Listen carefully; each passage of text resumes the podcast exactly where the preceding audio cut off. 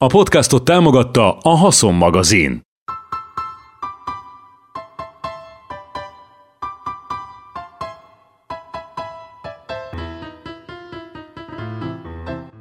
Tudomány és stand-up. Az igényes szórakozás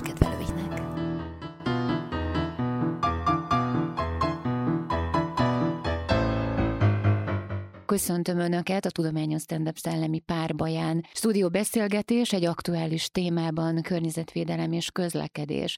Szokásaink, szabályaink, lehetőségeink. A két beszélgetőtársunk ma itt a stúdióban Erdélyi Péter, a Magyar Gépjárműimportőrök Egyesületének elnöke, és Simon Gergely, a Greenpeace munkatársa. Hát, uraim, akkor kezdjünk is bele, a fegyvernám tudomány és stand-up.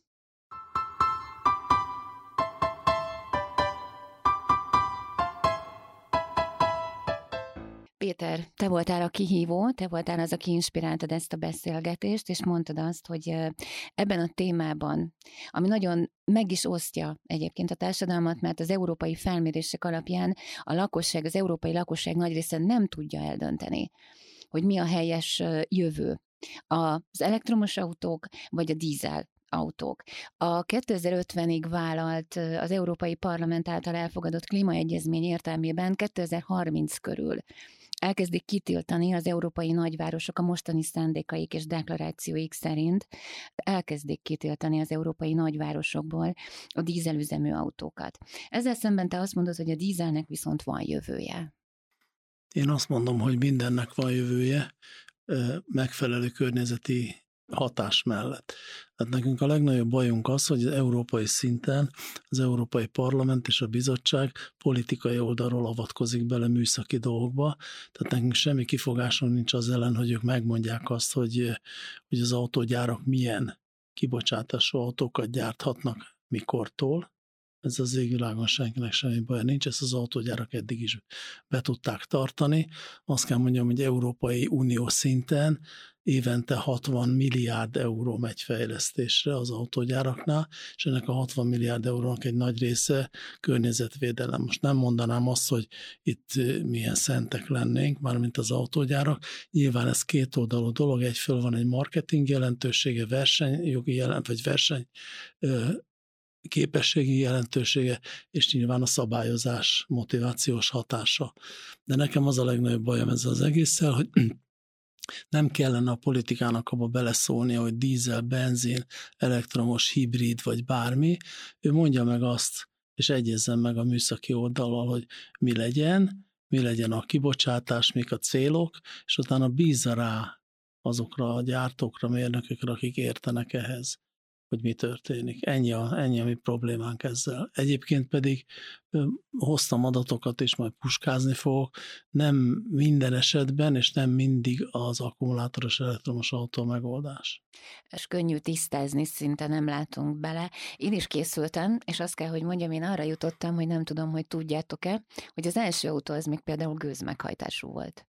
Hát gőz voltak a 20. század legelején, meg 19. század végén voltak elektromos autók is. Magyar Posta elektromos teherautókkal vitte a leveleket két világháború között. Megkérdezzük most Gergelyt. Gergely, mi a véleményed arról, amit a Péter mondott, hogy tulajdonképpen a politika igyekszik befolyásolni, vagy nyomni a gázt karbonsemlegességen, vagy a klíma és éghajlatvédelemmel kapcsolatosan, de a szakértők, azaz a gépjármű gyártók és a fejlesztők nincsenek megkérdezve ebben a témában ezt nem tudom pontosan, hogy kivel konzultált az Európai Bizottság, mikor az előterjesztéseit tette, de én mikor dolgoztam Brüsszelben, nem úgy láttam azért, hogy az autógyártóknak a e, autógyártó cégek lobbistái ne lennének folyamatosan ott a bizottság környékén, tehát biztos vagyok benne, hogy azért alapvetően egy szélesebb körű konzultáció zajlott.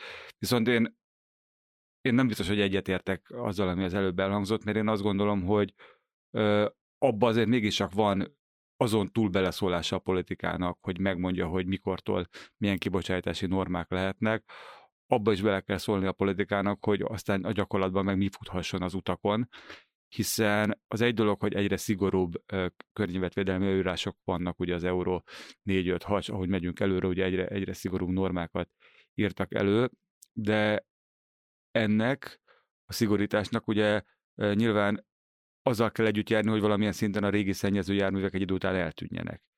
És ugye a nyugat-európai nagyvárosok ebben nagyon sokat is tettek, hiszen gyakorlatilag most már több évtized elkezdték azt a folyamatot, hogy kitiltják a szennyező régi járműveket a városokból, és csak bizonyos életkornál újabb, vagy bizonyos kibocsátási normánál újabb járművek hajthatnak be a városokba.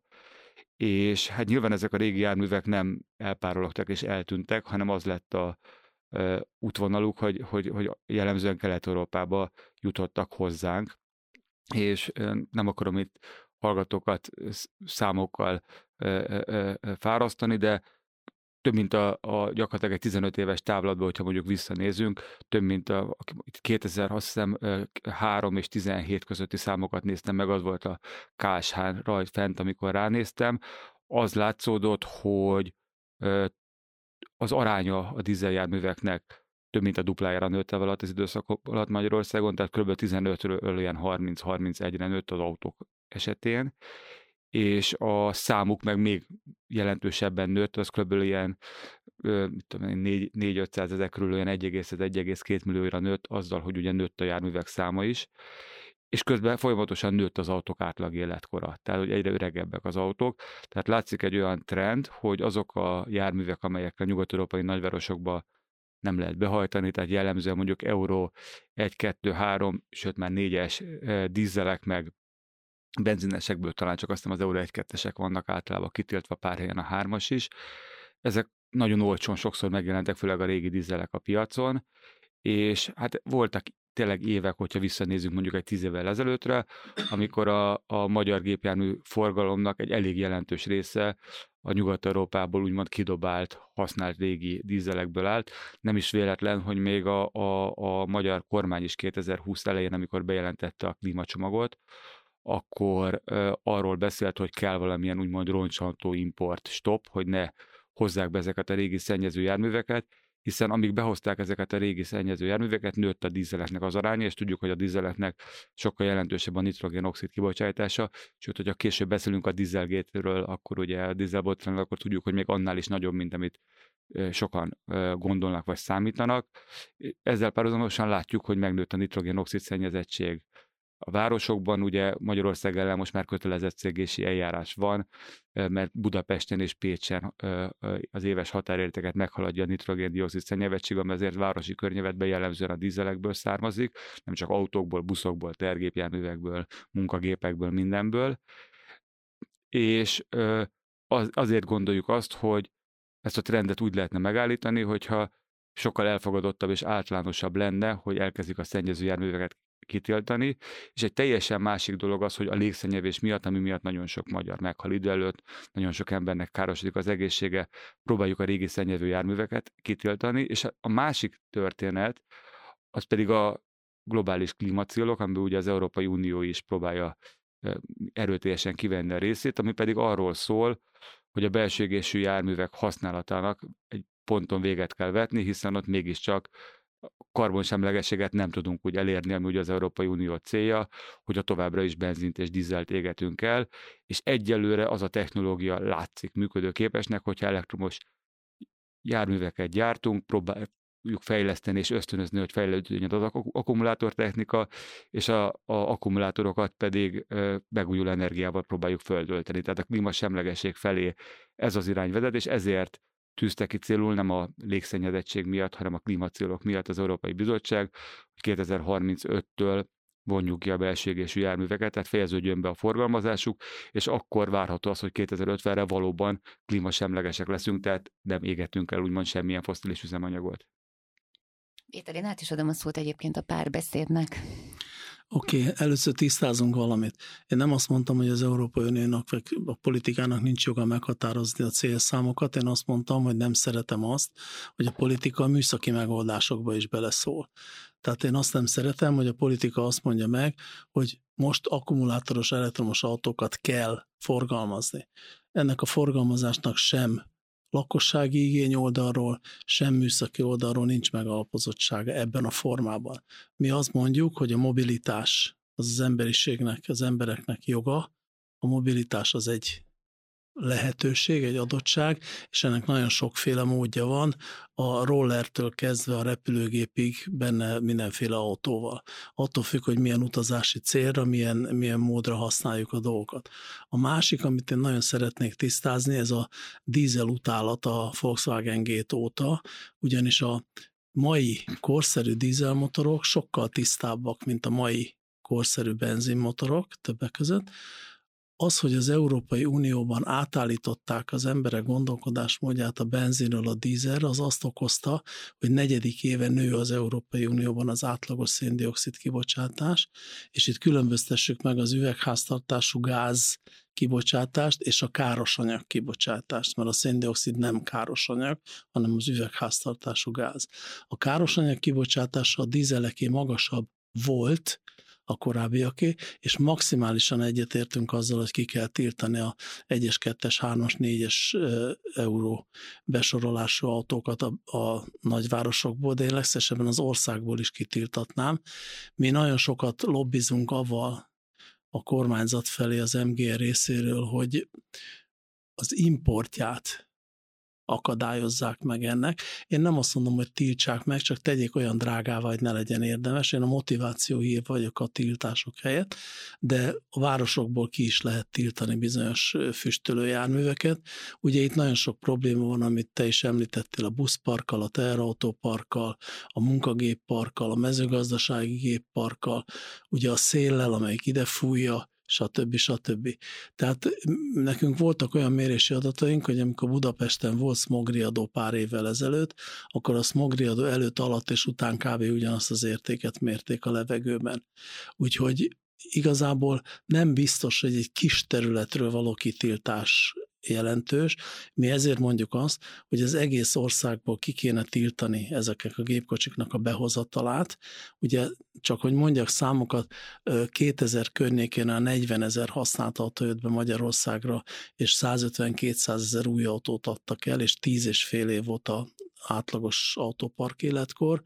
2021-re 150 ezer használt autó jön be, 130 ezer új autót adnak el, és 15 évet surolgatja alulról az átlag életkor. Úgyhogy ez egy nagyon kedvezőtlen folyamat. Sajnos a kormányzat bizonyos politikai megfontolásokból, gondolom, hogy lehet tudni, hogy miért, nem nagyon hajlik arra, hogy ezeknek az olcsó használt autóknak az importját akadályozza, mégpedig azért, mert ez egy olyan fajta szociális réteget érint, akik nem tudnak új autókat megvásárolni, nem hogy elektromos, de még másik autókat sem. A másik dolog az, ami nagyon fontos, hogy a jelenlegi helyzetben akár beszélünk majd egy kicsit a szintetikus üzemanyagról később, akár beszélhetünk az elektromos autókról, akár beszélhetünk az áramáráról, az üzemanyag áráról, az autózás előbb-utóbb ismét luxus lesz. Ez a folyamat, ez elindult, Ugye az elmúlt két évben a használt autókára 50, az új autókára 20-30 százalékkal emelkedett, egyre kevesebb ember tudja ezt megengedni magának, és a másik oldalon pedig eltűnnek a kis autók. Ugye nagyon helyesen több anyagban lehet olvasni azt, hogy a, az Unióban is, Amerikában is, Magyarországon is az úgynevezett SUV típusú autók lettek népszerűek, akár 50 ot eléri bizonyos piacokon a részesedésük, és ez az elektromos autók piacára is igaz, tehát ott is az SUV-kat látjuk, meg a plug-in hibrid autók piacára is igaz, úgyhogy én azt látom csak, hogy bizonyos marketing folyamatok tökéletesen ellentétesek a valóságos folyamatokkal, ahelyett, hogy konkrét és egyszerű lépéseket tenne a politika ebben az irányban, ehelyett ilyen ilyen homályokban, ködökben beszél, kifejezi a szándékát, de a szándékával, ha nem is ellentétesek az intézkedései, de nem szándék irányúak az intézkedései. Úgyhogy még egyszer szeretném tisztázni, egyetértek a célokkal, mi, mint új autó, nevezzük magunkat új autó lobbistáknak, nekünk elemi érdekünk, hogy új autók eladására kerüljön sor, tehát környezetvédelmi szempontból tisztább autók kerüljenek a piacra, ez nevezhetjük akár mellékhatásnak is, egyiket vagy másikat, ne, nagy érdekünk fűződik ahhoz, hogy ha már környezetről és közlekedés biztonságról beszélünk, akkor ezek a régi felderíthetetlen történetű, nem tudjuk, hogy milyen, milyen állapotú nyugat-európai autók bejöjjenek, akkor is, ha műszakilag használhatók, tehát lehet velük haladni, menni egy, egyre a kettőre, de nem tudjuk a történetét, nem tudjuk a biztonságát, nem tudjuk a kibocsátását, nem tudjuk, hogy kiszerelték-e belőle a katalizátort, vagy nem szerelték ki a katalizátort, van-e benne részecske szűrő, vagy nincs benne részecske szűrő. Tehát ez nagyon sok rétű feladat van ezzel kapcsolatosan, és akkor ugye lehet, hogy még lesz időnk ebben a műsorban beszélni egy picit a közlekedés szervezésről, az, hogy hogyan lehet a közlekedési logisztikával, a közlekedés szervezése és környezetet védeni, stb. stb. De nem akarom én az egész időt átbeszélni. Az igazság, hogy a legtöbb dologban igazából nagyjából egyetértek, tehát hogy annak ellenére, hogy úgymond eléggé más oldalról jövünk, én úgy gondolom, hogy tényleg az lenne a fő cél, és azt kéne fölismerni a kormányzatnak, hogy össztársadalmi szempontból mégis a károsabb az, hogy ilyen hihetetlenül sok régi szennyező jármű van az országban, és itt egy csomó feladatuk lenne, egyfelől tényleg valamilyen módon korlátozni tényleg a szennyező járművek importját, és amikor én azt mondom, hogy tilalom, mi nem akarjuk megmondani, hogy hogyan oldja meg a politika azt, hogy sokkal kevesebb legyen, és visszaszorítsuk, teljesen egyetértek vele, hogyha megadóztatjuk jelentősen, az ugyanazt a célt elérheti. Tehát én azt gondolom, hogyha valaki szeretne az Euro 2-es füstölgő, mit tudom én, 25 éves autójával járni a városba, és hajlandó ezért kifizetni egy, én nem tudom milyen körletvédelmi adót, akkor most idézőlesen tegye, mondjuk egyébként ne tegye, de akkor valószínűleg nem fogja, hiszen nyilvánvalóan nem azok az emberek használják. Viszont még visszakanyarodnék az, hogy a mobilitáshoz való jog. Ezzel teljesen egyetértek. A mobilitás az egy alapvető jog. Viszont a tiszta környezethez való ö, ö, ö, jog az ennél még inkább alapvetőbb, és pont ebből következik az, hogy mikor mondjuk a pont itt az a beszélgetés előtt szóba került, hogy mit csinált régen a Greenpeace. Greenpeace például a 70-es években tiltakozott az ellen, hogy ne végezzenek atomkísérleteket a, a csendes óceánba, és ne öntsék a veszélyes hulladékokat szintén a, a tengerekbe és az óceánokba, és akkor ezért kvázi őrültnek nézték őket, hogy, mi, hogy miket nem követelnek, és, és hogy mondjam, vadáztak a Greenpeace-esekre a titkosszolgálatok emberei, hogy, hogy milyen vad dolgokat kérnek. Ma pedig valószínűleg azt néznék őrültnek, aki mondjuk, és az ellen lépne fel az egész nemzetközi közösség, aki mondjuk atomkísérleteket akarna végezni az óceánokba, és veszélyes hulladékot odaönteni. És én meg azt gondolom, hogy nagyon örülnék, hogy, hogy mondjuk mire, mi, hogy mondjam, egy, egy pár év múlva, mire mondjuk a és remélem nem kell olyan sokáig várni, de ugyanolyan természetes, nem tartanánk természetesnek azt, hogy valaki mondjuk bizonyítottan emberi rákkeltő dízelkorommal, ami ugye részecske szűrő nélküli dízelekből kijön, szennyezze a városunkat. És, és ami, én még úgy nőttem fel, hogy egy természetes alapjog volt, hogy mérgező rákkeltő anyagokat nyomja a város levegőjébe. És én azt gondolom, hogy, hogy, hogy, hogy e felé kell haladnunk, és ennek tényleg az az alapvető része, hogy azt mondjuk, hogy igenis nem lehet mondjuk például részecske szűrő nélküli szennyező járművekkel bejönni a városokba, ahol az emberek nőnek, ahol, ahol emiatt károsodik az egészségük, hiszen tudjuk, hogy tényleg elképesztő egészségügyi kár kapcsolódik a légszennyezéshez. Ugyan azt mondják, hogy a légszennyezés okozta károknak mondjuk csak a ötödéért, hatodéért felel a kövlekedés, a többiért a fűtés felel, de elég nehéz egyébként sok mindent számszerűsíteni, mert jó pár példa mutatta azt, hogy elkezdjük kitölteni a szennyező járműveket, akkor az összes kis részecske a városok levegőjében csak pár százalékkal csökken, de a részecskék darabszáma az viszont nagyon jelentősen lecsökken, mert a különösen kis sok apró részecske származik a dízeljárművekből, és ezeknek sokszor nem a, a a gramba kifejezett határérték, ami igazából károsítja az egészségünket, hanem a darabszám, hiszen amikor bejut egy-egy ilyen kis részecske az érrendszerünkbe, ott okoz trombózist, ott károsíthatja az egészségünket, és az látszódott, itt erre próbáltam is kigyűjteni egy-két számot, hogy még mondjuk azt hiszem például, mint tudom, Lipcséről van az a szám, hogy amikor elkezdték kitiltani az Euro 4 alatti dízeljárműveket, akkor a részecskéken belül a, a, a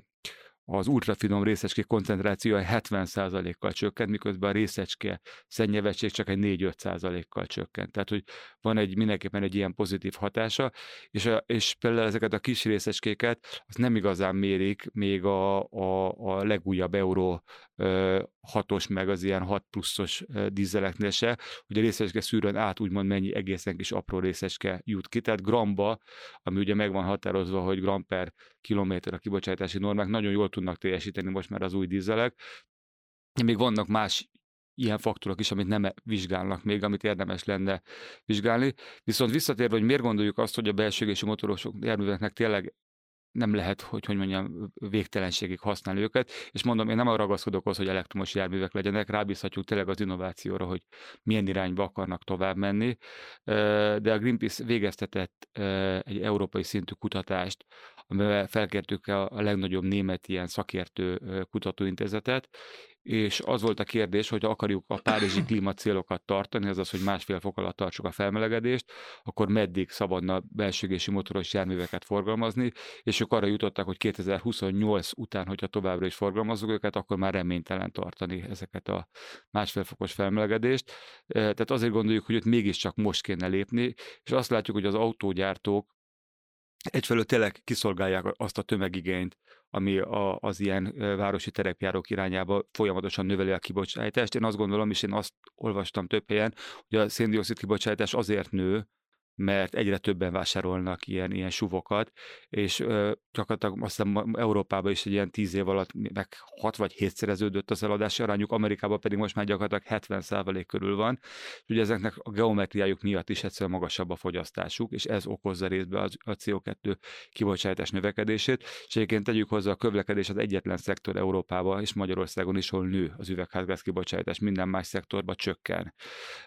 Tehát azért gondoljuk, hogy az a terület, ahol közbe kéne egyszerűen avatkozni, mert a maguk a, a, az autógyártók elhangzott, hogy milyen sok pénzt áldoznak a innovációra, de egyelőre mégiscsak a belsőgési motoros járműveken belül próbálnak leginkább ezt a pénzt elkölteni, és azt látjuk, hogy nagyon-nagyon-nagyon nem tudják csökkenteni igazából a flottáiknak, tehát a átlag kibocsátott járműveknek a, az üvegházgáz kibocsátását, és ezért gondolom azt, hogy, hogy, hogy mégiscsak markásabban kellene a politikának ebbe beavatkozni, mert hogyha ezt a, hagyjuk ezt a business as usual akkor itt nem lesz csökkenés, és nincs csökkenés, ugye egyelőre növekedés van a szektoron belül. Ez így van. Egyébként mikor a dízeleket utáljuk, akkor utáljuk csak a régi dízeleket. Tehát az új dízeleket nem érdemes utálni, mert sokkal tisztábbak, mint a benzinesek. Ez erre mondtam az ultrafinom részecskéket például, hogy az, az, ott fölmerül, hogy ott azért a vadonatúj modern dízeleknek is lehet egy, egy, egy, egy kibocsátása én ezt, ezt nem tudom, tehát én nem vagyok vegyész szakember, mint ahogy te, és ezt én nem, nem tudom ezeket az ultrafinom dolgokat, de az az, az egy biztos, hogy a, a dízelautók kevesebbet fogyasztanak, hosszú távú útra sokkal alkalmasabbak, és a kevesebb fogyasztásuk miatt, annak ellenére, hogy a CO2 kivételével a többi normájuk valamivel magasabb az Euro 6-ban, a fogyasztás különbség miatt jóval kevesebb károsanyagot bocsátanak ki. Ez az egyik. A másik az, hogy ha Greenpeace, akkor menjünk át globálisra, mert egyelőre bemaradtunk a városban. Ha globálisan nézzük az egész történetet, akkor van nekem egy olyan számom, hogy az amerikai Egyesült Államok összes repülőgépének az éves fogyasztása az 19 milliárd gallon. A 250 ezer autó lítium-ion akkumulátor előállításához szükséges energiafelhasználás 21 ezer gallonnak, 21 millió gallonnak felel meg. Tehát több, és csak 250 ezer autóról beszélünk. Tehát itt most ugye két dologról kell mindenképp beszélnünk. Az egyik a lokális érdek, a lokális érdek az a globális érdekben nehezen emelhető ki. Lehet, lehet olyat csinálni, hogy nálunk otthon a fürdőszobában jó a levegő, de a nappaliban már nem annyira, mert dohányoznak. A, és akkor ki lehet tiltani a nappaliból a dohányzás, és jobb lesz a levegő, de kimegy az erkére, pontosan olyan füstöt fog kifújni a levegőbe, mint most ezt csak egy ilyen metaforának mondtam. Tehát itt, itt Isten igazából én azért mondom azt, hogy lehet, hogy az elektromos meghajtás az a jövő. Sőt, ebben talán még hiszek is. De csak azt nem tudom még, hogy hogyan kerül az áram a villanymotorba az autónál.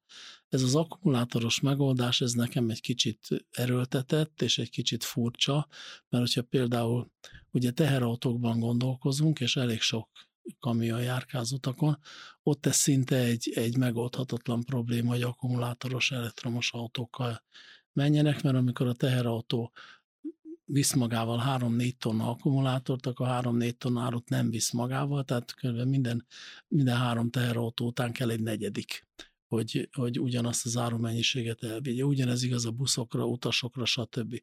Tehát ott sokkal inkább más meghajtásokban kell gondolkozni. Itt most előtérbe került az üzemanyag cella és a hidrogén, ami most Magyarországon is van egy hidrogén fehér könyv, és a hidrogén fehér könyv az rögzíti nagyjából a magyar kormány programját a következő időszakban hidrogén ügybe, ebbe mi részes, részesek vagyunk ebben a történetben, valamennyi anyagot is adtunk hozzá a hidrogénes személyautók és teherautók kapcsán. A vonatoknál hasonló a helyzet, ott sem. Tehát a vonatoknál volt egy olyan program, hogy elektromos vonatokat akartak venni, lefújták a programot, és átállnak hidrogénre, teljesen jogosan. A másik történet az, hogy a belső égésű motorok fejlesztésében még van valamennyi. Tehát azt, azt kell mondjam, hogy most az Euró 7-es vita, ugye, ami zajlik, és körülbelül jövő nyár közepére lesz kész az, hogy mi lesz az Euró 7-es szabvány. Az Euró 7-es szabványnak még a szigorúbb 10 g per kilométeres kibocsátását is tudják már a legfejlettebb dízel és benzinmotorok. A 30-at, ami a másik opció, azt, azt Kínában 35 a szabvány. Tehát azt is tudják. Tehát itt nem, nem az a fő probléma, még egyszer mondom, hogy mi a megoldás, hanem az a fő probléma, hogy legyen megoldás, és, és mindenképpen olyan megoldás legyen, amitől tisztább lesz a levegő, de az egész világon és lokálisan is. A lítium-ion akkumulátor gyártással nagyon-nagyon sok probléma van. Én azt remélem, hogy ebben lesz változás és lesz fejlődés, mert ez az út nem út a gyerekmunkával, a bányászatnak a szociális problémáival, a töménytelen vízfelhasználással, amihez szükséges, és utána az, hogy ez egy megsemmisíthetetlen ö, környezeti anyag marad a végén. Tudom azt, hogy az autóból kivett 60%-os akkumulátort még lehet használni a háztartásokba egy darabig, de amikor az akkumulátor nullára fut, akkor onnantól kezdve egy olyan szemétté válik, ami feldolgozhatatlan. Úgy, so, sok dologra akarok reagálni, bár én mérnök semmiképp nem vagyok, én vegyész vagyok, aki szennyevéssel szokott foglalkozni, de ö, rengeteg anyagot kapok a témába kollégáktól, nemzetközi kollégáktól, és a, a, a, egyrészt az egész akkumulátor elektromos autó életciklus kérdésre akarok reagálni, másfelől pedig a, arra, hogy mit lehet kezdeni mondjuk vonatokkal, terképjárművekkel, stb. Ö, lehet, hogy kezdem az utóbbival, mert az gyorsabb. A, a, ugye a vonatoknál mi azt gondoljuk, hogy alapvetően a cél az mégiscsak az lenne, hogy villamosítsuk a vasúthálózatokat, főleg ahol, ahol rengeteg jármű van, ahol, ahol nagy kapacitások vannak, és ezért ez ügybe elég gyors fejlődés van Európában, és van egy új ilyen stratégia is erről, hogy ezt minden jobban fejleszék ezt a területet, hogy legyenek gyors, villamosított vonatok, és akkor nem kell gondolkozni van, hogy akkumulátorral megy, vagy, vagy hidrogéncellával, hogyha egyszerűen áramszedővel behet, és azért szerencsére az európai vasút nagy része jelenleg azért szerencsére, vagy hogy a kapacitás nagy része az, az, az, az így megy. A, a teherautók esetén azért látjuk, hogy egymás után vannak ilyen ötletek arra, hogy hogyan lehetne bizonyos szabványosítani az egész ö, akkumulátorokat, az lenne nyilván a kulcsa, hogy minél egységesebb szabványos akkumulátorok legyenek, mert az lehetővé tenni az egyszerűbb töltést mindenhol, illetve ö, pont egy tehergépjárművek esetén egyszerűen a cserét, hogy, hogy megállnak egy ponton, kiszedik belőlük egy, egy targonca a, a, a, a, a lemerült akkumulátort, és berak egy föltöltőtet. Éppen Ausztráliából olvastam egy nagy projektet erre, hogy Sydney és Brisbane között próbálják megoldani azt, hogy legyenek ilyen ilyen cserepontok, ahol, ahol ki tudják cserélni majd az akkumulátort. Én azt gondolom, hogy el tud ilyen irányba menni. Bocsánat, de akkor is akkumulátort fog szállítani, ha kicserélik benne.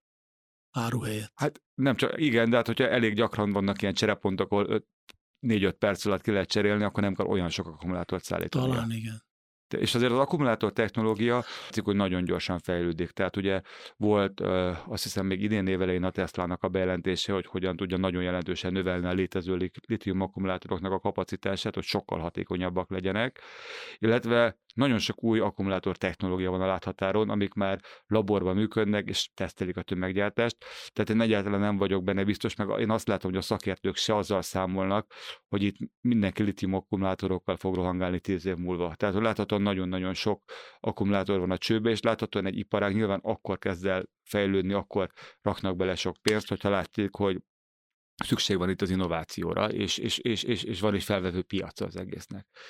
E, és nyilván rengeteg rosszat tudunk mondani arról, hogy a litium akkumulátorok gyártása során milyen, hogy mondjam, ö, ö, visszaélések, gyerekmunka, afrikai bányák, dél-amerikai bányák, stb. vannak, de azért valljuk be, hogy akármilyen szinte nem Európából kitermelt fém után elkezdünk utána menni, hasonlót látunk. Tehát azért a, a, a, a összes műszaki cikkhez szükséges, mit tudom én, ritka fémeknek a bányafatánál ugyanez van. Tehát azért, mert valamilyen területen a technológiában jelenleg szennyedések és visszaélések vannak, az nem azt jelenti, hogy azt a technológiát el kell vetni, hanem sokkal szigorúbban kell szabályozni, és azt láttuk, hogy például műszaki cégek elkezdtek, mondjuk például Apple bevezetni ilyen önkéntes normákat arra, hogy hogy ellenőrzik a hozzájuk bejutó nyersanyagoknak az útját, hogy az tényleg ne járjon környezetszennyezéssel, gyerekmunkával, emberi jogi visszaélésekkel, és hát nagyon régóta várjuk az autógyártóktól, hogy ők is kezdjenek ugyanilyen szigorú sztendereket és normákat fölállítani, és hogy ők csak úgy veszik át ezeket a szükséges fémeket, alapanyagokat, hogyha nekik garantálják, akkor nyilván a, a, és ellenőrzik, akkor nyilván egy után úgy fogják gyártani, mert különben nem éri meg nekik azoknak, akik nem úgy gyártják. Lehet, hogy mondjuk Kínába akkor is el fogják tudni adni, de, de, de mondjuk az európai autógyáraknak már sokkal kevésbé. Tehát azt gondolom, hogy, hogy a visszaélések és, a, és az ilyen problémák ellen tényleg egyszerűen betartandó előrásokkal kell fölépni. És a harmadik dolog, hogy az életciklus, amikor arról beszél, hogy, hogy itt az egész, hogy az egyik szobába dohányoznak, és egész lakásbettől még, e, e, e, hogyha egyik szobából kitiltjuk a dohányzás, rossz lehet a levegő.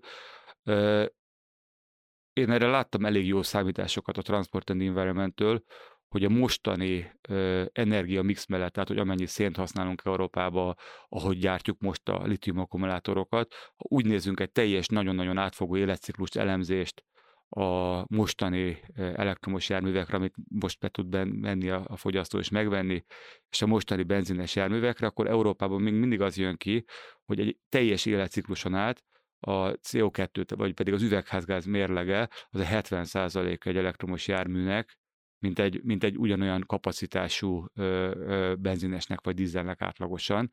Tehát azt látszódik, hogy annak ellenére, hogy még nagyon messze vagyunk attól, hogy az egész energiatermelésünk karbonsemleges, az megújuló alapú legyen, már így is sokkal jobb az üvegházgáz mérlege az elektromos járműveknek.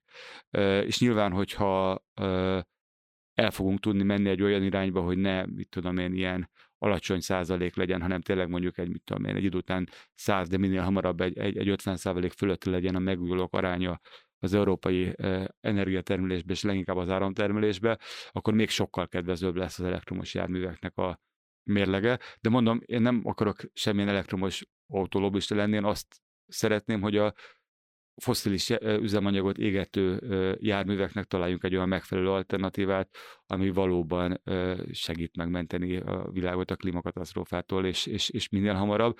Mert azt látom tényleg, hogyha csak az autógyártókra bízzuk, akkor igazából csak a, a jelenlegi helyzetet fogják kozmetikázni.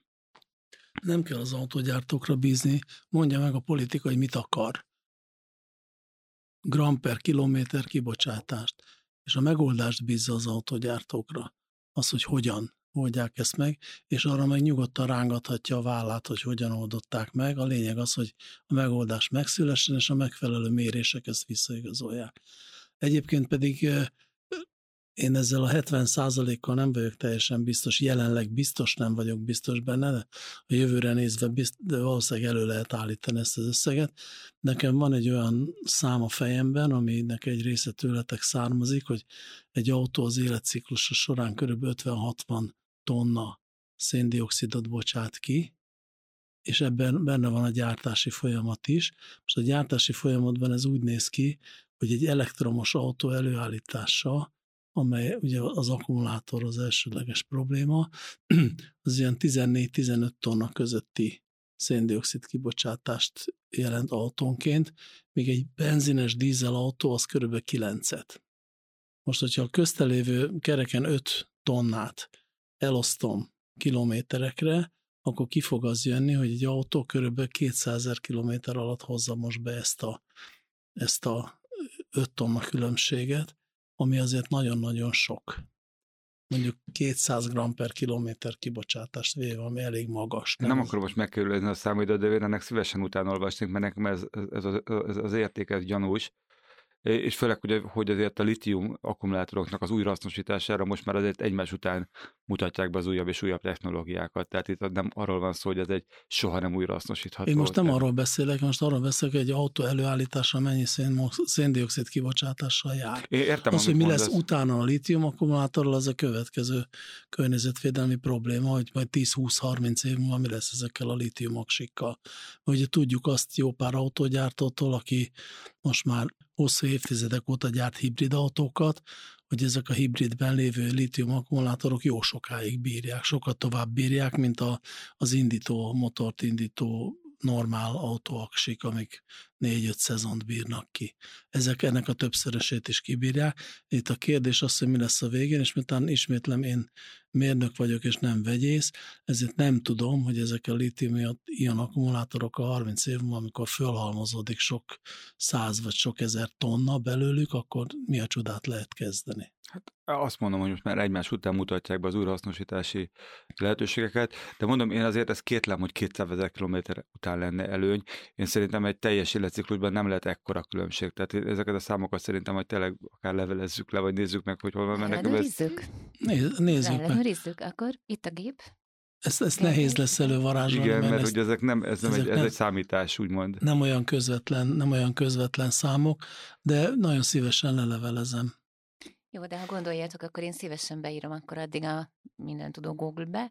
Mondjátok, hogy mit írjak be. Hát ami nekem van, az a, a Transport and Environmentnek a, a tanulmány, de szerintem... Adom addig a Gergelynek a gépet, igen, és akkor már is megint van egy adatkeresés.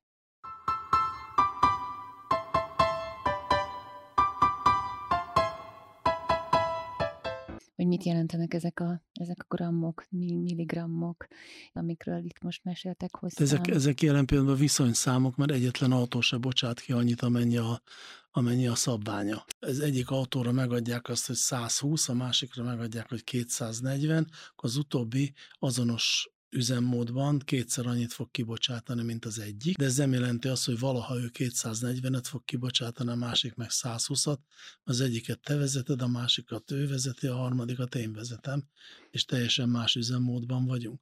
Az egy másik kérdés, hogy a mostani új mérési technológiák szerint már extrém üzemmódokban is tudnia kell az autónak a szabványt, ami egy nehezítés lesz az Euró 7-ben, hogyha benne marad, a mérési körülmények között tudnia kell az autónak az előírt szabványt.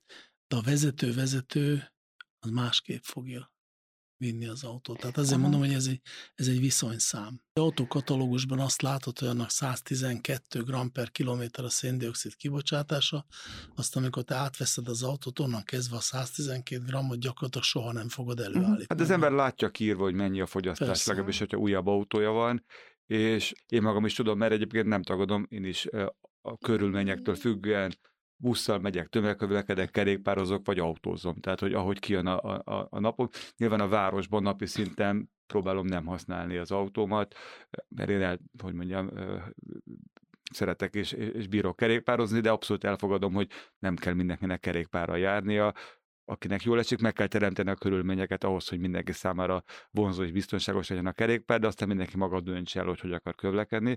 Azt akartam mondani, hogy az ember azért látja, hogy mennyi a fogyasztása az autójának, és a saját autóban is láttam, hogy most nyáron nagyon sokszor volt ugye hőhullám, és kellett párszor mennem vidékre oda, és ö, ö, klímáztam, és föl is ugrott azonnal a, a, az átlagos fogyasztása az autónak. Időközben megszületett az adat, ugye megtaláltam? Igen, viszont azt akarom mondani, hogy, hogy viszont csak, ahogy megtaláltam egy 2017-es tanulmányát a Transport and Environmentnek, a Kövlekedés Környevet nevű ilyen szakmai civil szervezetnek, és ők azt nézik, hogy egy éves szintre lebontva mennyi a klíma hatása különböző energiamixek mellett. Az energiamix az ugye egy-egy országra jellemző, hogy hol mennyi a megújulók aránya, vagy nem csak a megújulók, mert nyilván ott is kevesebb CO2 jut a, a, az áram előállítására, ahol atomenergia nagy arányú, és ez alapján számolgatnak gram ö, CO2-t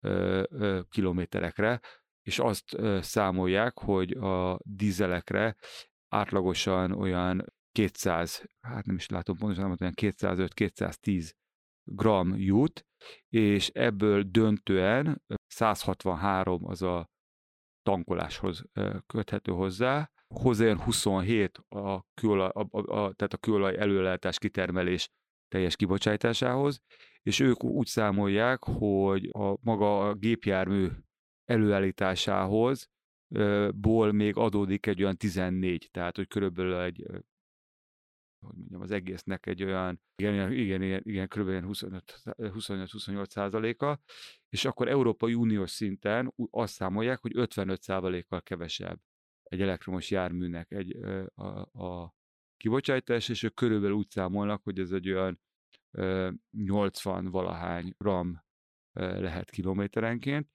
és ebből az energia előállítására 60 gramot számolnak, a litium akkumulátorra ők 13 grammot számolnak, tehát azért nem olyan jelentőset, hogy, hogy ilyen nagy lenne az előny, és a jármű előállításra pedig még 11-et. Tehát a litium akkumulátor több, mint a jármű előállítása maga. Ez így van, viszont azért nem olyan jelentős. Tehát nagyon szívesen adom ezeket a számokat, és az jön hogy mondjuk Svédországból nagyon magas a megülők aránya, ott akár 85%-kal kisebb a, a teljes életciklusra vetített. Hát az energia előállítása az döntő fontosságú ebben a játékban. Hát azért mondom, és mondjuk Lengyelországban meg alapvetően szén erőművekből termel az államot, még ott is 25%-kal kisebb a karbonlábnyoma egy, egy, egy elektromos járműnek, mint egy dízelnek. Tehát azért az jön ki, hogy jellemzően sokkal, és nagyon szívesen megmutatom ezt az ábrát, vagy, vagy elküldöm, mert mi ezt szoktuk sokszor használni, ezt a számítást arra, hogy, hogy miért éri meg még a jelenlegi energia mix mellett is az elektromos járművek Jó, használata. kölcsönösen átküldjük egymásnak. De viszont azért alapvetően azért hozzátenném, hogy a Greenpeace nem úgy képzel el a jövőt, hogy most minden benzines és dízel autót, meg hibridet lecserélünk elektromos járműre. Mi azt gondoljuk, hogy a jövő azért mégiscsak úgy kell, hogy kinézzen, hogy sokkal kevesebb egyéni járművet használunk. Különösen mondjuk Nyugat-Európában és Amerikában, ahol ugye még sokkal nagyobb számú jármű jut a lakosokra, ott kellene valahogy sokkal hatékonyabban megoldani, hogy tényleg legyen egy olyan fejlett tömegkövlekedés, ami kiválthatja a járműveket, illetve hogyan lehet mondjuk megosztottan hajt, használni a járműveket. Ez nyilván ez már csak inkább a fantázia világa, de sokan írnak, beszélnek arról, hogy az önvezető autókkal lehet, hogy eljön az időszak, amikor sok család nem tart fönt autót, hanem tényleg mint rányom egy applikációra reggel, hogy neki kell egy, egy, egy családi autó, amivel lemennek a Balatonra, vagy csak el akar ugrani a közeli boltba egy nagy bevásárlásra, vagy, vagy mire kell a jármű, és nem tart fönt mindenki egyénileg egy vagy akár több járművet családilag. Ezt a jövőt egyébként fölvet, fölvetették már sokan az úgynevezett megoldás szállítást, és nem autó szállítást, és maguk az autógyárak is gondolkoznak ezen, hogy ők maguk fogják ezt a szolgáltatást koordinálni, és nem, nem szolgáltató cégekre bízzák a dolgot, ez is benne van a pakliban, meg a szolgáltató cégek is benne vannak a pakliban. Itt még nagyon sok minden várat magára. Azt is érdemes tudni, hogy ugye az autóknak a 80%-a minden időpillanatban áll. Tehát Isten igazából csak 20% szennyez, hogy így mondjam, nem 80% szerencsére. Tehát nem a 1,7 milliárd autó szennyez a világon, hanem csak 300 pár millió de visszatérve a lényegre, az autó megosztás az főleg nagyvárosi történet. Tehát vidék, vidéken az nehéz lesz. Amerikában tömegközlekedésről beszélni egy-két nagyváros kivételével elég nehéz. Tehát nyilván, aki járt Amerikába, azt tudja, hogy nagyon sok nagyvárosban elég gyenge a tömegközlekedés. Európában ez jobban megközelíthető. Itt az a kérdés, hogy Európa hogyan tudja maga mellé állítani a világ többi részét, a nagyobbik részét a világnak, ugye a hányan vagyunk, most 450 millióan vagyunk körülbelül Európában, 8 milliárdot közelíti a világ lakossága, hogy hogyan tudjuk magunk mellé állítani. Ugye Kína az elektromos autózásban elég élen jár, nagyon sok autót gyártanak, nagyon sokat használnak, őnáluk valószínűleg megvehetőbb is az autó. Afrikáról túl sokat nem tudunk mondani, Ázsia szegényebb részéről túl sokat nem tudunk mondani, Japánban még azért gyártogatják bőszen a belső égésű motoros autókat, az USA-ban is, úgyhogy én úgy látom, hogy itt még hosszú idő van, és én ezért hiszek egy picit abban, amit a, a Siemens és a Porsche elkezdett most Csillében, egy mesterséges üzemanyaggyárat, ahol szén, levegő széndiokszid tartalmából és víz hidrogén tartalmából állítanak elő mesterséges üzemanyagot, amivel az összes benzin és dízelüzemű autó hajtható, és ez lehet egy olyan, ha más nem átmeneti megoldás, amikor minden autó csökkentett kibocsátással tudna működni. Hogyha azt veszük, hogy ez a ugye 3-5 százalék most az elektromos autók eladási aránya durván. Fejlettebb országban 5-10, mert Norvégiát mindig kivesszük, de ott óriási szubvenció van, de nevezük 5 százaléknak az elektromos autók arányát. Ezzel az 5 százaléka nagyon sok évtized, amire, vagy több évtized, mire ez az egész dolog átállna, ha ez így marad. A, és amellett ugye a 95% még a hagyományos, tehát az, az még zömében maradna. De a hagyományos autók ezzel az üzemanyaggal tudnának kevesebbet kibocsátani, vagy akár nulla káros anyagot kibocsátani, ez nem volna egy rossz megoldás. Egy baja van, iszonyatosan drága jelen pillanatban még ez az üzemanyag, tehát jelen pillanatban 10 dollár literenkénti előállítási költsége, ami azért a testvérek között is 3000 forint, és ez csak az önköltsége, és akkor erre, hogyha rácsapják ugyanazt az adót, ami most rajta vannak, az már 6000, de hogyha megvalósulnak azok a tervek, hogy 2030-ra ez lemegy egy dollár körülre, egy másfél dollár körülre, és az államok egy picit visszavonják, a, vagy visszafogják magukat az adóztatással, akkor végül is ez lehet egy olyan megoldás, amikor magyarra fordítva 7-800 forint egy liter üzemanyag, és tiszta. És akkor itt visszatérnék arra, amit a legelején mondtam, hogy sajnos az autózás előbb-utóbb luxus lesz. Akár az üzemanyag árát nézzük, most is autópályán már 500 forintnál járunk, akár, akár az autó árát nézzük.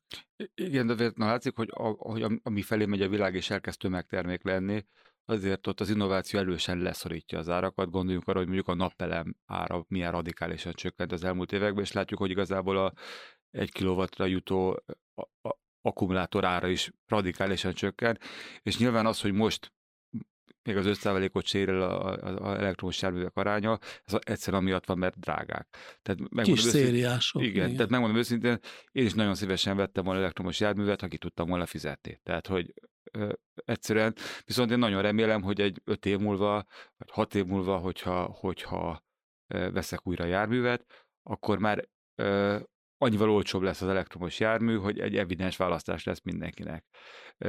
És azért látszik ez a trend, és azt mondják, hogy azért ez alapvetően az akkumulátor ártól függ, hogy, hogy mikor tud úgy lecsökkenni, és Nyilvánvaló, hogyha, hogyha olcsóbban vannak, lesznek az elektromos járművek, mindenhol elérhetőek a, a töltőpontok, és, és ugye az emberek azért tudják, hogy sokkal kevesebb a, a, a szervizköltség az elektromos járműveknek, hiszen ugye sok, a kopó alkatrész, ugye nyilván sokkal kevesebb bennük, akkor, akkor alapvetően azt fogják választani az emberek. Tehát, hogy a, hogy a legtöbb esetben, hogy mondjam, most ez ilyen hülyén hangzik, a okostelefonok részaránya is 15 éve elhanyagolható volt, most meg valószínűleg 90% fölött van Magyarországon, és Közel 12 millió okos telefon. Igen, tehát azt akarom mondani, hogy, hogy, hogy, hogy az fogyasztói szokások az egy jellemzően a, a, az ártól, kínálattól, stb.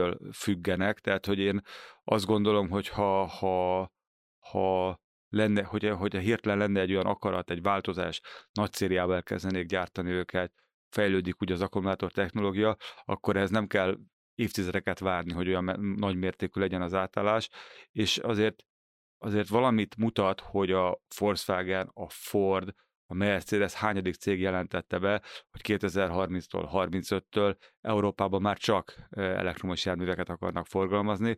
Tehát láthatóan ők azért látják azt a trendet és azt az útvonalat, hogy eljutnának ide.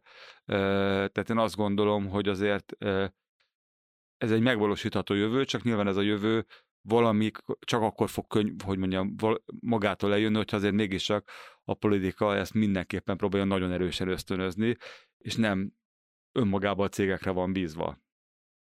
És az ösztönzés az lehet az is, hogy olyan úgymond irreális, vagy hogy mondjam, nagyon-nagyon nehezen teljesíthető kibocsátási normákat határoznak meg, akár CO2-re is, tehát nem csak, nem csak a szennyező anyagokra, akár azt, hogy, hogy, hogy bizonyos városok kimondják, hogy mondjuk Párizs kimondta, Dánia kimondta, jó pár város kimondta, hogy meg akar szabadulni a belsőgősi motoros járművektől, ami ezt még inkább gyorsítja és ösztönzi ezt a folyamatot.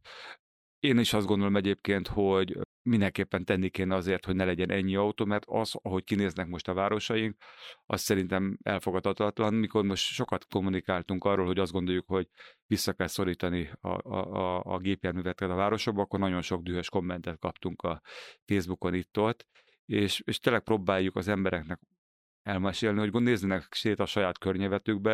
Ha az ember nem egy kertvárosi környezetből lakik, hanem mondjuk Budapest belvárosában, akkor a legtöbb utca úgy néz ki, hogy a, hogy a felületnek legalább a 70-80 százalékát a parkoló és a, és, a, és a haladó járművek foglalják el, és alig van élettel igazából az embereknek, és nyilván nagyon sokszor emiatt nem vonzóak ezek az utcák, tehát hogy azért kevés ember akar mondjuk a, a Üllői útnak, vagy a, vagy a mit tudom én, a, a Bajcsinak, vagy a Rákóczi útnak a belvárosi részén lakni, mert gyakorlatilag egy városi autópálya mellett kell élni, és nem véletlen, hogy az a trend a nyugat-európai városokban, hogy folyamatosan elveszik a sávokat, megszüntetik a parkolóhelyeket, és próbálják minden inkább azért kiszorítani a városokból az autókat, és ö, azt gondolom, hogy egy élhető, hogy mondjam, egy vonzó jövőbe szeretnénk élni, akkor azért valamilyen szinten vissza kell foglalnunk a városainkat az autóktól, és ennek az egyik mondjuk megoldása például az, hogyha megosztottan használunk a városokban sokkal kevesebb autót,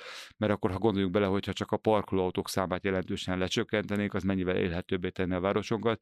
És ez nem olyan nagy utópia, jó pár nyugat-európai városra emlékszem még mondjuk 15-20 évvel ezelőtt, amik hasonlóan néztek ki, mint most Budapest, és Budapesten meg úgy látom, hogy megállt ebbe a fejlődés gyakorlatilag évtizedek óta, ugyanúgy néz ki, tehát gyakorlatilag alig nőtt a, a, a, az élhető terület aránya, és hogyha az ember most elmegy számos nagyvárosba, akkor azt látja Nyugat-Európában, hogy, hogy tényleg eltűntek az utcákról az autók, megszüntették a parkolósávokat, egy-egy sávot visszadtak a gyalogosoknak, kerékpárosoknak, és hát tényleg pont egy mai hír szintén, hogy, hogy Párizsba már csak 30 km per órával lehet menni a, a, a legtöbb útvonalon, amikor ez felvetette Budapesten Karácsony Gergely, akkor teljes felhördülés volt az autós társadalomba, pedig pontosan lehet tudni, hogy igazából érdemében nem lassítja le a közlekedés, tehát nem arról van szó, hogy a nagy főútvonalakon lelassítanák, viszont a városi balesetek számát radikálisan lecsökkenti, és ezért a halálos baleseteknek egy nagyon nagy része a városokban van, csökkenti a dugókat, igazából az szokott kijönni, és ezáltal csökkenti a szennyezést is. Tehát igazából egy, egy csomó olyan intézkedés, ami elsőre ilyen nagyon visszatetszőnek tűnik az autósok körében, igazából össztársadalmi, de városi szinten is számtalan előnyel jár. A szennyezést nem feltétlenül csökkenti, ez már a motor karakterisztikájából következik, hogy csökkenti a szennyezést, vagy nem csökkenti, de egyébként eznek semmi jelentősége nincs, mert úgyse lehet a városban 30-nál nagyobb átlagot létrehozni. Én azt gondolom, hogy amiről te beszéltél az előbb, az egy nagyon kényes egyensúlynak a megtalálása, mert nincs két társadalom, nincs egy autós társadalom, meg egy másik társadalom, a kettő messze menőleg átfed egymással. Ugye Magyarországon azt veszük, hogy durván 3,5-4 millió autó szaladgál az utakon, ez az autópark, és statisztikailag azt jelenti, hogy minden, minden családnak van egy autója, természetesen ez így nem igaz ebben a formában, de statisztikailag így igaz. Tehát mindenki autós, és mindenki gyalogos és ezt, ezt, ezt valahol ezt az egyensúlyt meg kell találni. Nem kell messze mennünk, ugye megnézhetjük Bécs változásait, hogy, hogy mennyire más lett a Bécsi belváros, mint amilyen volt régen. Én nagyon sokszor jártam arra, gondolom ezzel sokan vagyunk így, mert, mert közel van, és egy tök jó hely, hogy, hogy ma már nem lehet bemenni a városba, maximum egy parkolóházig. A városba parkolni nem lehet, Amsterdam ugyanez, stb. Úgyhogy ebben tökéletesen egyetértünk. Most kezdem rosszul érezni magam, azt hittem, hogy nagyon fogunk itt vitatkozni, és egyre több dologban értünk egyet a nap végén.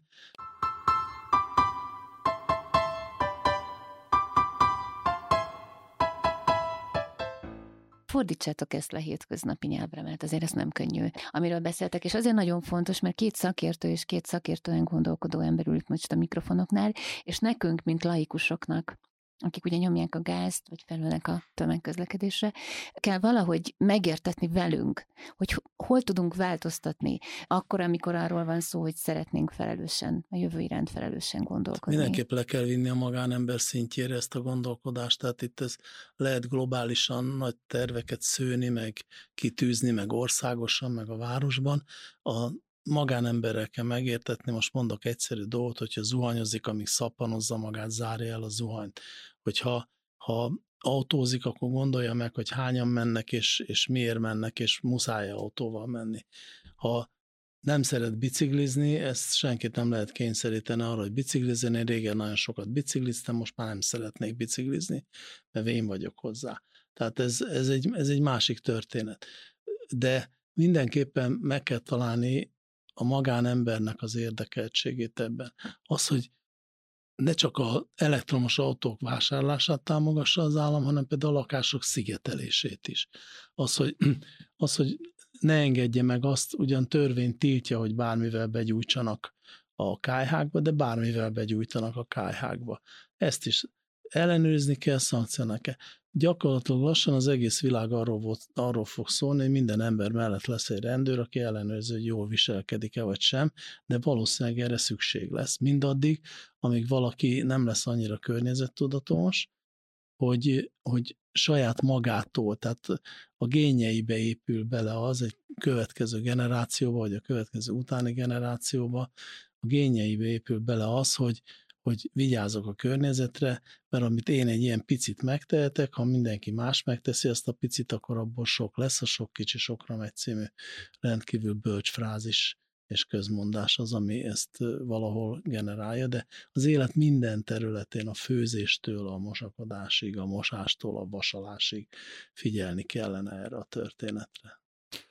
Ez nyilván így van, és mindegy nagy zöld szervezetnek a egyik képviselő, nyilván mi is nagyon régóta próbáljuk a, úgymond a társadalmat megváltoztatni és felelősebbé tenni, de azért nyilván mindig az embernek van egy olyan tapasztalata, hogy, hogy az emberek azért nagyon sokszor nagyon fontosnak tartják a környezetvédelmet, ha megkérdezzük, mindenki egyetért azzal, hogy valamit kéne tenni, de azt, amikor maga kell, hogy cselekedjen, akkor azért, hogy mondjam, kevésbé aktív. Mondok egy teljesen más példát. Ha megkérdezzük Magyarországon az embereket, hogy mit tesznek a környezetvédelemért, szinte ilyen 80-90 százalék azt mondja, hogy szelektíven gyűjti a szemetet. Ehhez képest a PET palackoknak és a alumínium dobozoknak, ez mondjuk a két talán legkönnyebben újrahasznosítható csomagolanyag, jelenleg körülbelül a harmada kerül a szelektívbe. Tehát azt jelenti, hogy az emberek időnként szelektíven gyűjtenek, de, át, de esetek kétharmadában ezt nem teszik meg. És nyilvánvaló, hogyha bevezetik azt a visszaváltási díjat, amit ugye az év elején bejelentett a kormány, hogy 2023-tól életbe lép, hogy 30 forintot kell otthagyni a pénztárnál minden PET palackért, ami mondjuk egy 60 forintos ásványvíznél egész jelentős tétel, és, és ugyanúgy 30 forint körüli összeget ott kell adni egy alumíniumdobozért, akkor valószínűleg ez a mostani 33 vagy 30 és 35 százalék közötti arány föl fog 90 százalékra ugrani. Mert hogy akkor vissza fogják vinni az emberek, vagy ha valaki leteszi a kuka mellé, akkor majd más vissza fogja vinni. Tehát én azt gondolom, hogy, hogy azért az emberek akkor fognak változtatni, hogyha tényleg ösztönzők, szankcionálás, stb. van, és, azért és ez, a meggyőzés. És a meggyőzés, igen, nyilvánvaló, hogy a meggyőzés, tehát hogy, hogy, hogy jónak tartja, hogy, az, hogy, hogy van érté, értelme annak, amit csinál, de azért az emberek akkor fog, tehát én azt gondolom, hogy a, hogy a társadalom mellett, ha a társadalom igényt meg tudjuk mutatni, akkor a politikát mellé kell át, állítani, hogy változtasson, és azért tegyük hozzá, hogy, hogy nyilván nagyon nagy az emberek felelőssége, és nagyon sok a lehetőségük, és mondjuk légszennyevés terén tényleg egyénileg az emberek, akik úgymond a, a fűtésükkel és a járművükkel kibocsátják a szennyezést. De azért nyilván a, a, a társadalom, ahogy mondjam, a körülöttük lévő világtól nem lehet elvonatkoztatni, és ezért látjuk, hogy mondjuk egy-egy nagy olajcég, hogy nagy autós cégnek azért elképesztő nagy felelőssége és, és, és, és, és hatása van, hogy ők változtatnak, és az államok azért egyelőre mondjuk sokat szóba került itt ugye a dízel botrány. Európában mai napig nem vonták igazából felelősségre a, a, a Volkswagen és a egyéb dízel családban résztvevő cégeket, pedig tudjuk, hogy évi, mit tudom én, 5 ezer ember halálért felelős az a plusz kibocsátás, amit ugye ez a, ez a plusz szennyezés okoz, már európai szinten. Nyilván én azt gondolom, hogy a, hogy a sokszor tényleg tudatlanságból és, és nem törődömségből szeméttel fűtő szom, renintens szomszédot se bünteti meg a hatóság.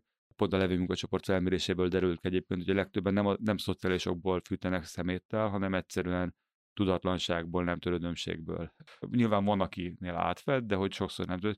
Nyilván örülnénk annak, hogyha tényleg azt a renintens egyébként normálisan is fűt, meg, olyan szomszédod, aki megengedheti magának, hogy normálisan fűt, őt büntessék, meg azt is várjuk, de közben azt gondolom, hogy a társadalmi elvárás lenne az is, hogy például a, a hogy mondjam, a csaló ö, autós cégeket is megbüntessék megfelelően. Ugye Amerikában megbüntették őket, Európában nem igazán, és egymás után látjuk a példákat, hogy, hogy, hogy nem igazán akaródzik az államoknak szabályozni szerintem megfelelően ezeket a cégeket, és, és, és karba tartani azt, hogy ők milyen felelősségük van, és hogy nyilván nehéz egy cégre kivet, tehát nehéz egy olajcégre rásütni a, azt a teljes kibocsátást, amit az összes, mit tudom én, tankoló ember okoz, de azért mégiscsak tőlük is nagyon függ, hogy, hogy milyen világban élünk, hogy ők milyen irányba fejlesztenek, és most azt látjuk, hogy például van egy-két nyugati olajcég, aki próbál a megújulók irányába elmenni, de mondjuk például az ÖMV meg a MOL esetén is azt látjuk, hogy már azon gondolkozik, hogy hogy mentsék át az olajat petrolkémiába, tehát műanyag alapanyagokba, ide-oda,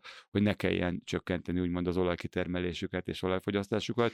És én azt gondolom, hogy mondjuk egy felelős államnak az ilyen, nem csak a lakosokat kell arra biztatni, hogy mondjuk mit tudom, legyen takarékosabb a, a, a fürdés során, hanem, hanem, a, hanem mondjuk a, az olajcéget is olyan irányba kellene valahogy noszogatnia, vagy ráhatni, hogy, hogy ne azon gondolkozzon, hogy hogy tud ugyan, ugyanannyi olajat kitermelni, és valahogy máshogy megszabadulni tőle, hogyha mondjuk olyan mennyiségben elektromos autók vannak, hogy kevesebbet tankolnak, hanem tényleg próbáljon ő is egy fenntarthatóbb, zöldebb jövő irányába elmozdulni, és ezeket a rendszer szintű nagy változásokat nem látjuk, mert hogyha meg, nyilván az, hogy, hogyha megnézzük, hogy milyen, hogy a kibocsátások honnan vannak, azért avlátszódik, hogy pár nagy erőműhöz, pár nagy céghez kapcsolódik azért a globális kibocsátásoknak egy nagyon jelentős része, és, és én azt gondolom, hogy itt kellene sokkal ambiciózusabbnak lenni, akár az államoknak, akár az európai szintű döntéshozóknak. Picit szeretnék kiegészíteni ez. Az egyik az, hogy ugye ez a dízelbotrány arra volt jó, hogy most a világ azt hiszi, vagy nagyon sokan azt hiszik, hogy ha a elsősorban személyautó gyártásnál megoldják ezt a problémát 2035-re, akkor megoldódott a világ problémája. Most ez távolról sincs így, a személyautók körülbelül 6-8 százalékban felelnek a világnak a kibocsátásáért, az egész közlekedésnek egy 50-60 százalékában. A másik dolog pedig az, hogy amiről itt beszéltünk, hogy az egyének bevonása, ez pontosan arról szól, hogy nehogy azt gondoljuk, hogy az autógyárakkal meg lehet oldani ezt a kérdést. A másik, a harmadik pedig az, hogy a büntetések meg a szankcionások. Tönkre lehet tenni egy európai méretű autógyártási iparágat. Mert ez most vagy tönkre megy, vagy nem megy tönkre, vagy bele tudja tenni azokat, a, azokat az euró százmilliárdokat a fejlesztésbe, vagy nem tudja beletenni de egy 14 millió család munkahelyéről beszélgetünk. Tehát itt gondolom, hogy a politika ezt is azért figyelembe veszi, amikor, amikor szankcionál, amikor döntéseket hoz, hogy mik a, mik a kockázatok a másik oldalon. Nem biztos, hogy jó lenne ennek a 14 millió embernek a felét, negyedét, harmadát utcára küldeni. Tehát valószínűleg itt nagyon sokféle megfontolás van, Egyébként Amerikában valóban kiszabtak ilyen büntetéseket, de aztán azokat a büntetéseket átalakították ilyen beruházási, meg hálózatépítési kötelezettségeké elsősorban. Európában nyilván ez kevésbé történt meg. Voltak erre törekvések, ez egy nagyon érdekes dolog. Magyarországon is volt egy olyan törekvése, egy, egy újságíró létre akart hozni egy, egy, azért nem mondom a nevét, mert már nem él, egy ilyen jogi társaságot, amelyik a Volkswagen ellen akarta volna képviselni az ügyeket, és nem jött össze a társaság. Tehát Isten igazából az emberek nem akarták ezt, mert oda össze kellett volna jönni több ezer embernek, vagy több tízezer embernek összeadni az ehhez szükséges anyagi forrásokat, és létrehozni ezt a pertársaságot. És nem, nem hozták létre, nem jött létre, úgyhogy nem tudom, hogy ennek mi az oka, én magam nem voltam ebben nem mélyebben, csak úgy kívülről elsősorban fészel láttam ezt a történetet, de a lényeg az, hogy nem a büntetés a lényeg szerintem, hanem a motiváció. Lehet büntetgetni, de az már egy utólagos dolog. Tehát amikor megbüntetek valakit, akkor már megtörtént a bűn. A, a bűn megtörténését kéne megelőzni motivációval, szabályokkal, a szankció fenyegetésével. Amikor már szankciót ki kell szabni, akkor már lekéstük a vonat. Hát igen, másfél azért mégiscsak abszurd, hogy, hogy mondjam, hogy az ember azt látja, hogy könyvelésébe kettőt hibázik, és őt szankcionálják, és akkor azt látják, hogy egy globális óriás cég ilyen szintű csalásokat igazából érdemi következmények nélkül végrehajtott Európában. Ez, ez erkölcsileg így van. Ez, ez én, azt, én, szám, én azt gondolom, hogy ez egy, hogy mondjam, még rossz üzenet eleve a, a, a környezetért agódók felé, hogy, hogy ennek igazából nincs így érdemi következménye. De mondom, én nem feltétlenül inkább azt gondolom, hogyha ott van a szankció lehetősége folyamatosan, akkor azért komolyabban veszik az embereket. Pont a, a, a, a alacsony kibocsátású zónák kapcsán Brüsszelbe derült ki, hogy először, hogy ott is kitiltották az Euro 1-2-3-as dízeleket, ott kifejezetten a nitrogén-dioxid szennyezettség miatt, és eleinte amíg csak elő volt írva, de nem ellenőrizték, addig senki nem tartotta.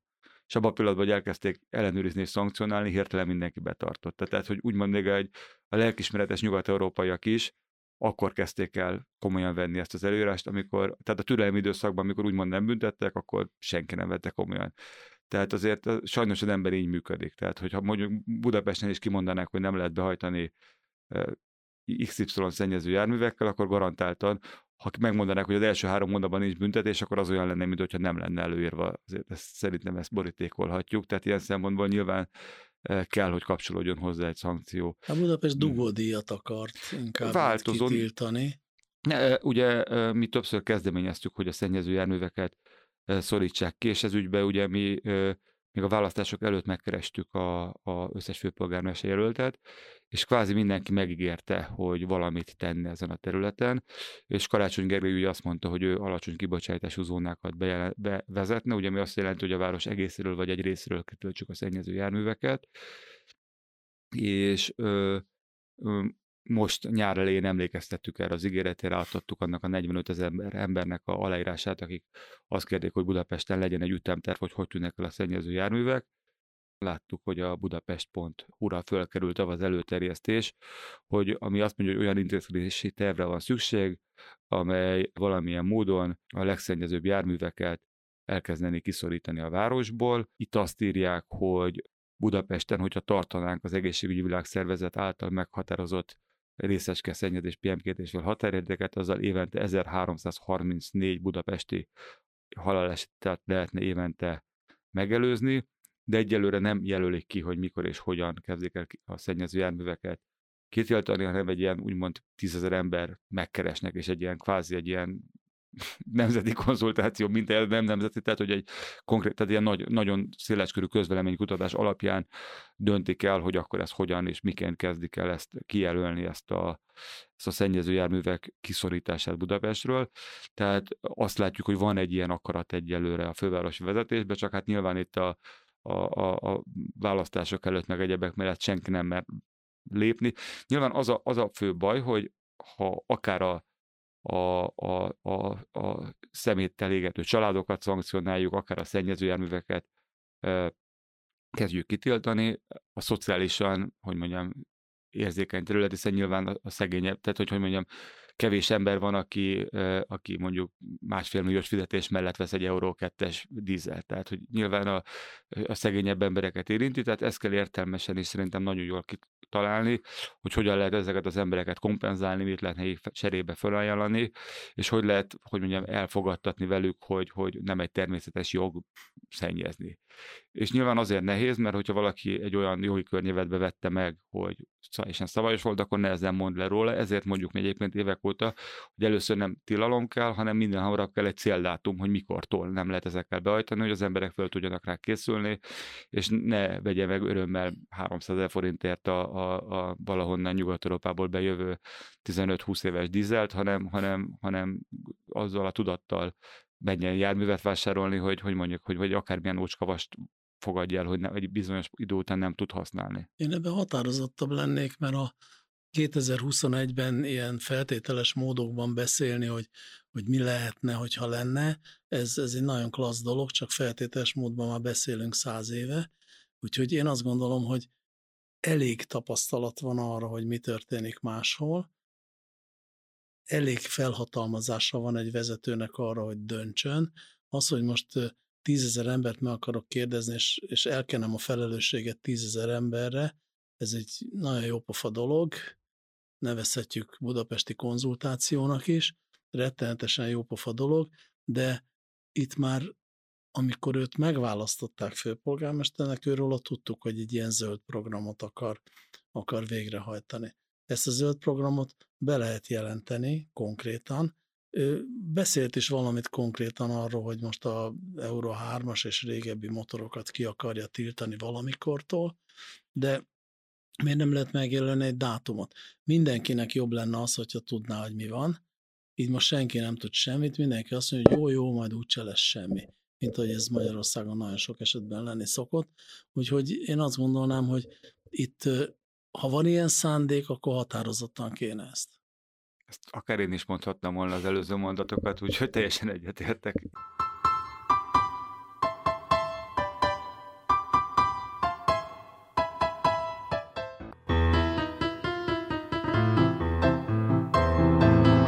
Akkor zárhatjuk úgy tulajdonképpen, hogy amiben egyetértünk. És akiket ma az asztal két túloldalára ültethettünk ebben a témában a Tudományos Stand-up podcastján, az Simon Gergely volt a Greenpeace részéről, aki vegyi anyag szakértő. A petíciót átnyújtotta annak idején Karácsony Gergelynek, amely a 45 ezer aláírás tartalmazott azzal kapcsolatosan régi típusú dízelüzemű járműveknek a budapesti forgalmát vagy behajtását korlátozza, és a másik szakértőként pedig Erdélyi Péter volt itt velünk, a Magyar Gépjármű Importőrök Szakemberek Egyesületének elnökeként. A téma két szakértője ült itt, úgy indítottak, hogy amiben nem értünk egyet, amiben egyet értünk. Köszönöm, hogy velünk voltak. Köszönjük. Köszönjük.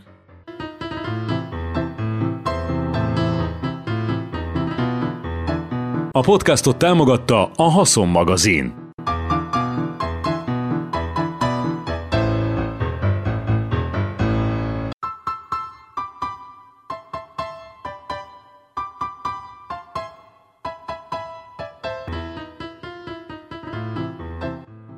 Tudomány és stand-up. Az igényes szórakozás.